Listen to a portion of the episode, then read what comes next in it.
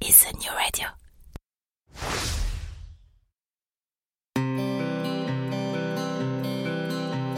Cela fait partie des choses qu'on n'explique pas. Bien que n'y ayant le plus souvent jamais mis le moindre pied, le Québec nous attire. Et peut-être que c'est votre cas. Peut-être même que, comme des milliers de Français chaque année, vous envisagez sérieusement d'aller y poser vos valises pour quelques mois, pour quelques années, pour toujours qui sait. Mais si en avoir envie est la condition première pour réussir votre expatriation, c'est aussi, et de loin, la plus facile. Quelles études, quel travail, quelle région, quelles écoles, quelle durée, quid de la santé, quid de ma retraite, quels seront vos droits, mais aussi quels seront vos devoirs, et au-dessus de toutes ces questions règne LA question fil rouge de tout immigré au Québec, comment obtenir le permis de séjour dont j'ai besoin, et puis d'abord, lequel est-ce? Au fur et à mesure de votre projet, d'innombrables questions, des doutes, mais aussi des grandes joies et de belles espérances vont vous submerger. Alors, à l'image de ce que Christelle Colling et ses équipes font au quotidien au sein de l'organisme, ce podcast est justement là pour vous aider, pour vous guider, pour vous informer, parce qu'ensemble, on partage le même objectif, Objectif Québec.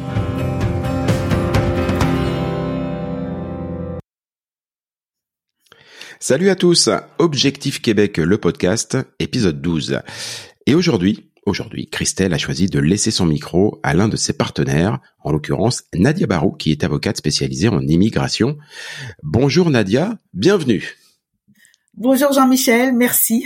Merci de m'accueillir aujourd'hui. Ah bah franchement, c'est un, c'est un plaisir et un honneur et je pense que tes, tes lumières vont nous être bien, bien, bien utiles pour euh, nous y repérer dans tout ce, ce fatras de l'immigration. Et justement, pour commencer sans forcément rentrer dans le détail, est-ce que tu pourrais nous présenter les différents statuts qui permettent d'immigrer au Québec? Oui, alors, euh, pour résumer, en ce moment, il y a euh, 80% des personnes qui acquièrent la résidence permanente sont passées d'abord par un statut temporaire. Et c'est vraiment ce que recherchent les, gouvernements, autant euh, fédéraux que provinciaux, c'est d'attirer d'abord les, candidats comme étudiants ou comme travailleurs avant de leur donner le chemin vers la résidence permanente parce qu'il s'est avéré que c'est euh, la meilleure immigration, celle qui s'intègre le mieux, celle qui euh, qui qui est la plus heureuse et qui a fait un choix éclairé. Donc pour arriver au Canada ou au Québec, l'idéal c'est de passer par un statut euh, par un permis d'études ou un permis de travail avant d'anticiper une résidence permanente. Ceux qui euh, vont directement vers une résidence permanente, euh, c'est ils sont très rares. Il faut qu'ils soient jeunes, très diplômés, parfaitement bilingues. Euh, ceux-là et qui ont surtout une profession qui est très en, en demande pour qu'ils aient une petite chance d'arriver directement à la résidence permanente. Mais étant donné les délais qui sont de plus en plus longs pour acquérir la résidence permanente, c'est vraiment vraiment euh, plus euh, conseillé d'arriver d'abord avec un permis d'études ou un permis de travail. Alors dans les permis de travail, il y a plus de 100 catégories et sous-catégories de permis de travail. Mon Dieu. Euh, et euh, bon, bien sûr, il y a le permis d'études que tout le monde connaît, mais le permis de travail, vraiment, vous pouvez euh, être admissible à 5-6 catégories de permis, mais il faut, il faut définir celle qui est la plus facile, la moins coûteuse et la plus rapide. Je comprends. Tu, tu l'as un peu dessiné euh, dans, dans, dans ta réponse, mais si je comprends bien, l'une des grandes particularités de l'immigration ici, c'est qu'on est sur une immigration choisie. Absolument. À part quelques réfugiés qui arrivent ici comme réfugiés Bien ou sûr. comme euh, ou des personnes qui sont parrainées par leur famille. Euh, il y, en a, il y a plus de conjoints que de parents euh, et grands-parents. Les parents et grands-parents, c'est c'est un tirage au sort. C'est beaucoup, euh, c'est moins évident d'arriver ici par un parrainage quand on est parent ou grand-parent d'un résident permanent ou d'un citoyen canadien. Euh, alors, à part les conjoints, les parents, les grands-parents et les personnes protégées, c'est une immigration qui est choisie. Qu'est-ce qui rend le choix du, du statut, puis derrière le, le montage du dossier, si compliqué? Ben parce qu'il y a plusieurs voies pour arriver au Canada et on, si on n'est pas dans le domaine, si on n'a pas une expérience, une sensibilité, un vécu de l'immigration, c'est quand même assez difficile de s'y retrouver.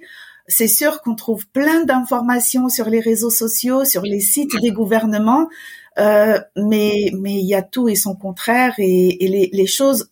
Alors moi je dirais ce qui rend les choses très compliquées, c'est les changements fréquents aux règles, aux procédures et aux objectifs des gouvernements.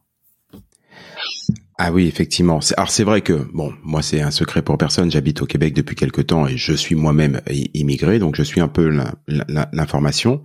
On sent bien qu'il y a une comment dire une une légère tension entre le gouvernement provincial du Québec et le gouvernement fédéral qui est qui est basé à Ottawa, notamment sur la question de l'immigration.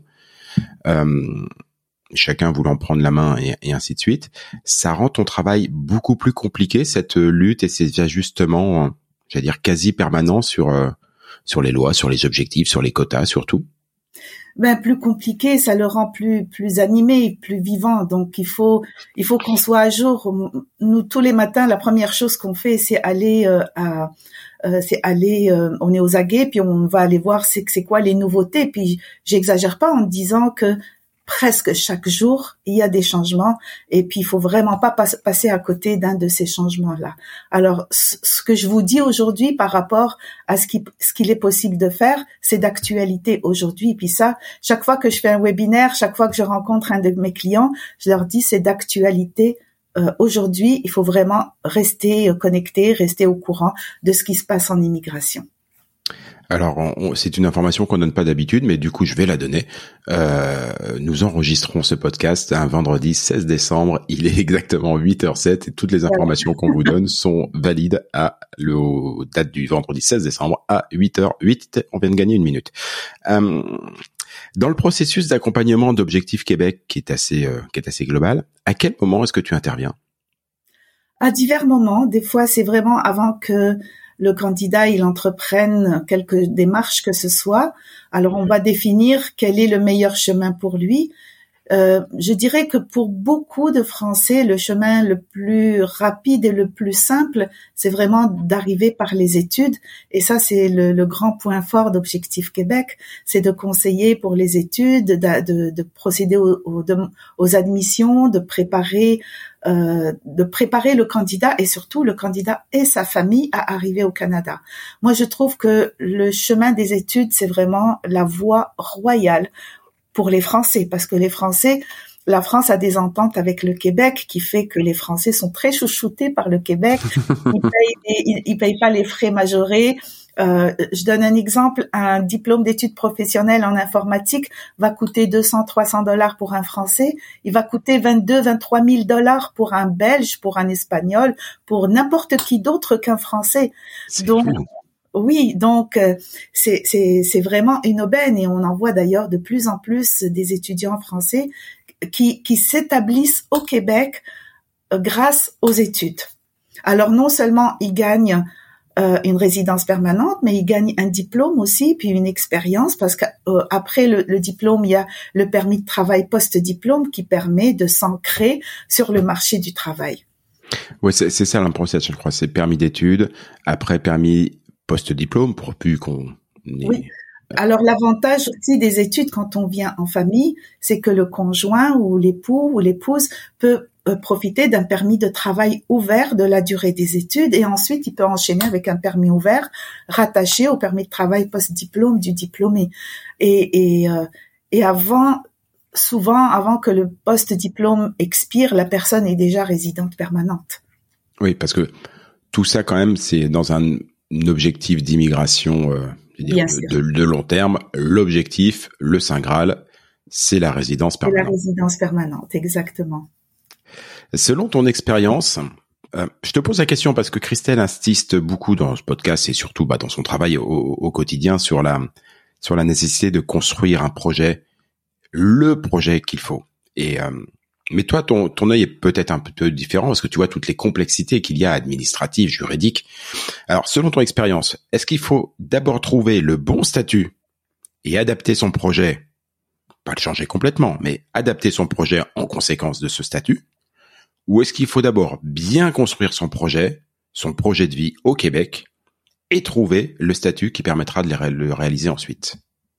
Ben, ça dépend ce qu'on veut. Si c'est quelqu'un qui veut juste venir avoir une expérience de travail, il a une offre d'emploi, il vient travailler puis il repart.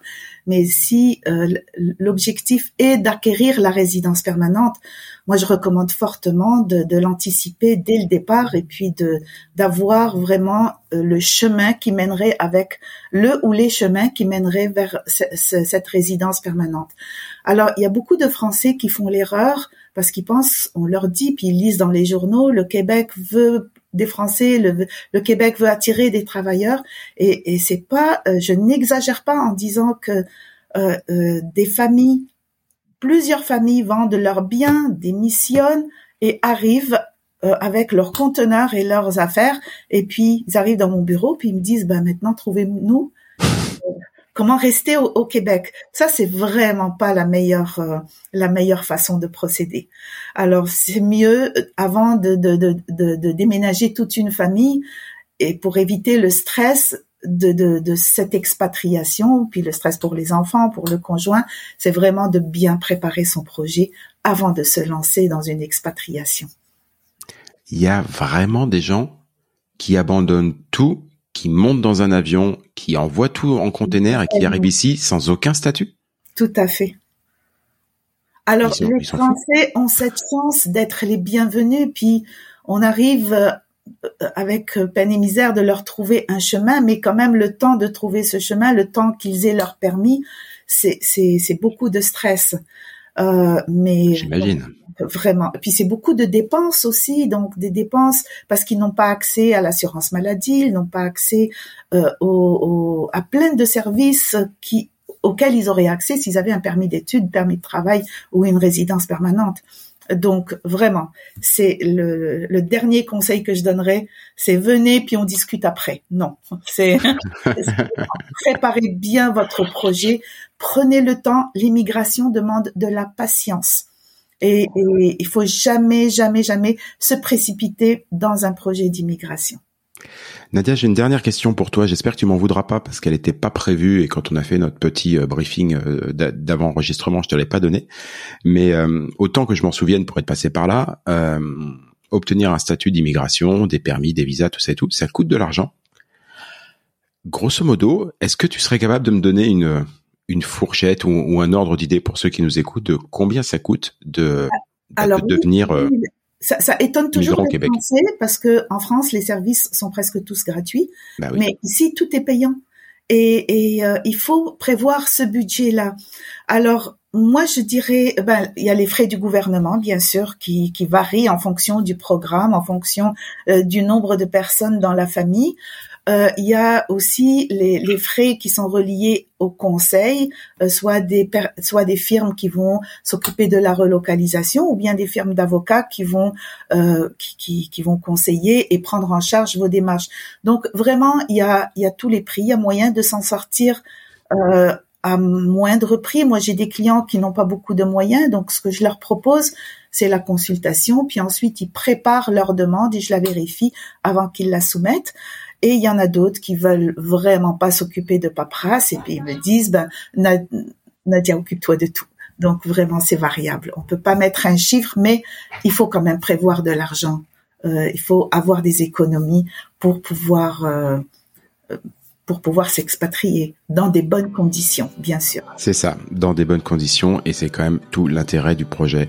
Euh, conclusion, pour bien faire les choses, bah, il faut être accompagné, et bah, ça tombe bien, c'est justement la raison d'être d'Objectif Québec et de ses partenaires. Nadia, un énorme merci pour toutes ces informations. Avec plaisir, merci beaucoup. À très bientôt. À bientôt, Au revoir.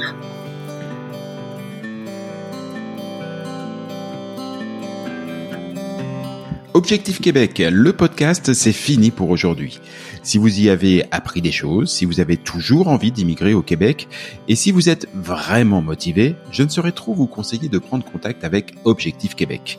Avec leurs événements, leurs documents, leurs partenaires et tous les différents programmes d'accompagnement à la carte, Christelle et ses équipes vous faciliteront grandement la vie et vous proposeront tous les outils pour réussir votre rêve de vivre au Québec.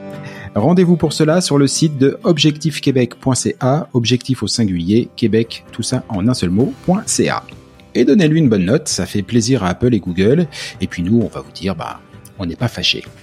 Rendez-vous sur un prochain épisode et d'ici là, comme on dit au Québec, à tantôt!